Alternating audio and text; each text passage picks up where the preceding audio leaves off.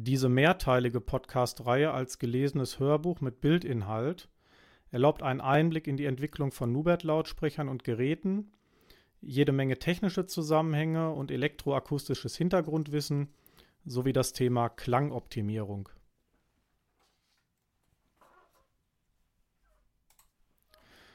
Heute Technik Light. Technik Light ist ein komprimierter Abriss der Kernthemen des Lautsprecherbaus über den guten Klang und wie er entsteht. Hier finden Sie anschauliche Informationen und lernen die wichtigsten Klangkiller kennen. So bekommen Sie ein Grundverständnis dafür, woran sich gute Boxen messen lassen müssen. Technik Light von Frequenzlöchern und anderen Bösewichten. Eine Box hat es wirklich nicht leicht, gut zu klingen. Pausenlos bemüht sich nämlich eine ganze Reihe Klangkiller, die Qualität einer Box zu verschlechtern, indem sie Unsauberkeiten und Verzerrungen unterstützen, das Original aber anknabbern oder unterdrücken. Einige Bösewichte treiben ihr Unwesen, indem sie ihren Unrat abladen und zu Frequenzgangbergen und Resonanzspitzen auftürmen. Andere lassen Töne auf Nimmerwiederhören verschwinden, indem sie Löcher in den Frequenzgang graben. Nubert hat diese Klangkiller schon früh ausgemacht und sie erfolgreich unter Kontrolle bekommen. Auf der nächsten Doppelseite werden wir Ihnen kurz zeigen, wie die übelsten Klangkiller agieren und wie Nubert sie stoppt.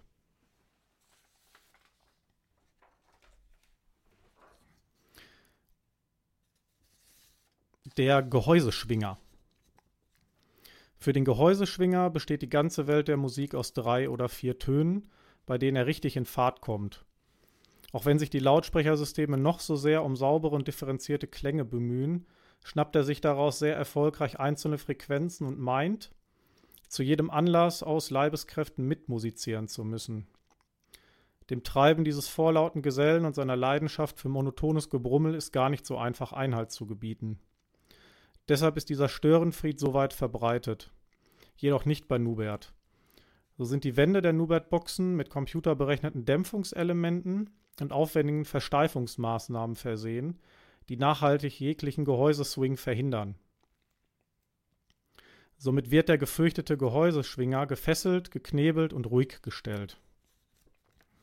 Hier sieht man nun eine Grafik. Vergleichsmessung der Gehäuseresonanzen Seitenwand Mitte bei einer Nubert-Box und einem Fremdfabrikat der gleichen Preisklasse. Deutlich hörbar sind die um über 10 Dezibel höheren Resonanzspitzen. Sie bedeuten, dass hier bei gleicher Musiklautstärke Dröhngeräusche mit mehr als der zehnfachen Leistung im Klang enthalten sind. Und weiter unten das Bild. Am Beispiel der Nuline-Serie sieht man den aufwendigen Korpusaufbau mit seinen Versteifungen. Der Kantenbrecher ein Klangkiller der üblen Sorte, der besonders gerne den Frequenzgang verbiegt. Und das tut er so. Wenn eine Box Töne abstrahlt, wollen diese sich nach allen Seiten ausbreiten. Müssen sie sich dabei beispielsweise an einer Kante vorbeiwinden, tritt der Kantenbrecher in Aktion und verbiegt die Töne, so dass Musik nicht nur verfälscht klingt, sondern auch nicht mehr optimal ortbar ist. Solche Kanten hat leider auch das Gehäuse einer Lautsprecherbox.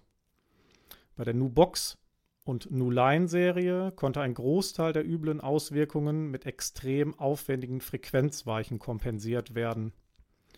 Darüber hinaus hat Nubert aber zwei wirkungsvolle Mittel gegen den Kantenbrecher entwickelt. Die gebogene Schallwand, in diesem Fall der Nuvero-Serie, und die asymmetrische Hochtonkalotte.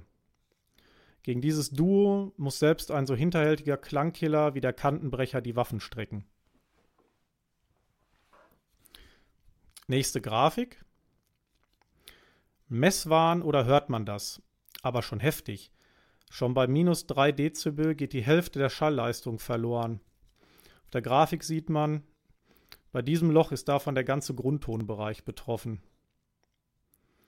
Hier haben die Bösewichte ihre Berge aufgehäuft und Gruben ausgehoben. Das Klangbild wird dadurch unangenehm und nasal. Eine 250-Euro-Box eines bekannten Herstellers. Dargestellt der Frequenzgang mit den entsprechenden Frequenzganglöchern und Resonanzspitzen.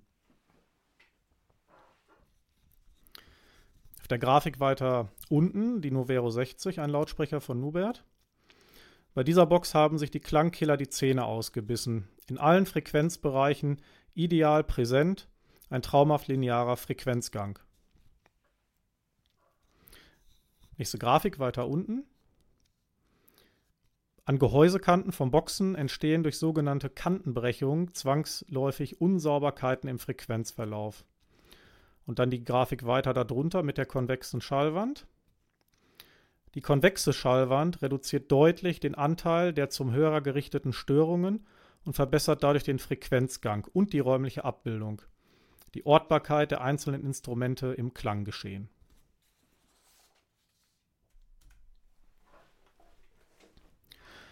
Der Impulsbremser. Er macht den Klang der Box müde und langweilig, indem er knackigen Impulsen die Präzision raubt. Schlecht konstruierte Chassis und Frequenzweichen, die ohne die notwendige Sorgfalt entwickelt werden, sind die Domäne des Impulsbremsers, der sich wie ein Bremsklotz auf die Membranen legt. Kein Wunder, dass dann ursprünglich hart angerissene Gitarrensaiten oder trockene Trommelschläge so lahm klingen, dass man jede Lust verliert, mit dem Fuß zu wippen oder dem Daumen zu schnippen. Die Chassis und Weichen der Nubert-Lautsprecher sind dagegen auf absolute Impulstreue und extreme Schnelligkeit gezüchtet.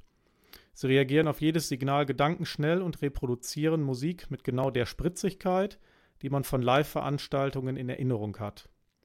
Also die rote Karte für den Impulsbremser, dann klappt es auch wieder mit dem Fußwippen und Daumenschnippen. Erste Grafik darunter. Impulsverarbeitung Tief-Mittelton-Lautsprecher mit der jeweiligen Frequenzweiche. Mikrofonentfernung 20 cm vor Mitte des Lautsprechers.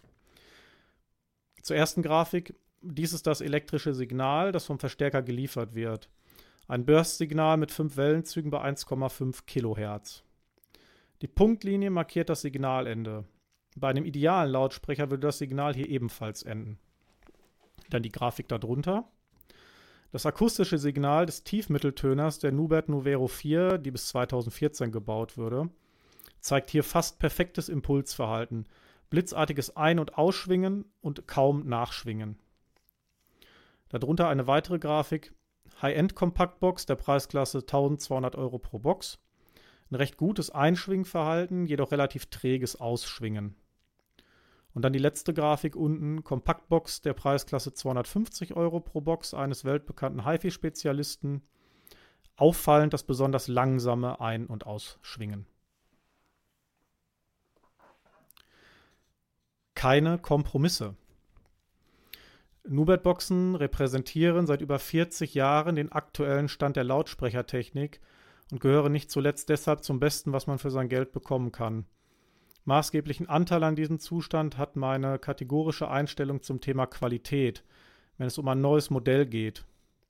Bevor wir einen Lautsprecher freigeben, der nicht hundertprozentig unseren Vorstellungen entspricht, lassen wir es lieber. Hinter dieser kompromisslosen Haltung steht der von mir immer wieder gepredigte Glaubenssatz, ein Lautsprecher ist erst dann gut genug für den Kunden, wenn er auch gut genug für mich selbst ist. Um dieses Ziel zu erreichen, werden die drei Kernbereiche Chassis, Frequenzweiche, Gehäuse mit allergrößter Sorgfalt entwickelt und zu einer stimmigen Trilogie zusammengefügt. Grauzonen haben in diesem Konzept keinen Platz. Die Entwicklung beginnt bei den Chassis, sozusagen dem Fahrwerk einer Box. Dabei stellen das permanente Beschleunigen und Abbremsen der Membran durch die Musikimpulse höchste Anforderungen an die Materialeigenschaften. Glücklicherweise besteht zwischen der Nubert Speaker Factory und einem führenden Chassishersteller seit Jahrzehnten eine denkbar enge Zusammenarbeit, in deren Vorlauf Top-Produkte wie der legendäre Nubert Tiefmitteltöner entstanden, der in Bezug auf Impulsverarbeitung eine Klasse für sich darstellt. Dennoch, kein Chassis ist perfekt. Deshalb ist es die Aufgabe der Frequenzweiche, Perfektion dort sicherzustellen, wo das Chassis systembedingt an seine Grenzen stößt. Das heißt, bei Nubert verteilt die Frequenzweiche nicht nur die Frequenzen auf unterschiedliche Chassis, sondern sorgt auch ganz besonders für ein super präzises Ein- und Ausschwingverhalten der Membranen. Deshalb verwundert es nicht, dass selbst die Frequenzweiche unserer kleinen Nubox 313, heute nicht mehr im Sortiment, hat aber Nachfolger, bereits über 15 hochwertige Bauteile verfügt. Ein Aufwand, den Sie bei keiner anderen uns bekannten Box dieses Preissegments finden werden. Und bei unserem Topmodell Novero 140 tummeln sich sage und schreibe über 66 Bauteile höchster Qualität auf insgesamt vier Platinen. Heute gibt es auch noch einen Nachfolger, die Novero 170 mit noch mehr Bauteilen und noch einem zusätzlichen Weg. Schließlich findet das akustische Verhalten der Boxengehäuse größte Aufmerksamkeit. Gerade dieses Thema wird oft unterschätzt, wenn nicht gar vernachlässigt. Nicht so im Hause Nubert. Erst aufwendige Berechnungen auf einer leistungsstarken Workstation entschlüsselten das Geheimnis der optimalen Gehäusebedämpfung über den gesamten Frequenzbereich. Sind die drei Kernelemente Chassis, frequenzweiche Gehäuse zusammengefügt, folgt die eigentliche akustische Nagelprobe, der Hörtest. Dabei entscheidet sich, ob das, was im Labor vielversprechend begann, in der Praxis Bestand haben wird. Denn eins können auch die besten Messgeräte nicht, das menschliche Ohr ersetzen. Und so passierte es immer wieder, dass sang- und klanglos endete, was scheinbar das Zeug zum großen Wurf hatte. Zum Glück blieben in den über vier Jahrzehnten der Boxenentwicklung bei Nubert solche Enttäuschungen aber die Ausnahme.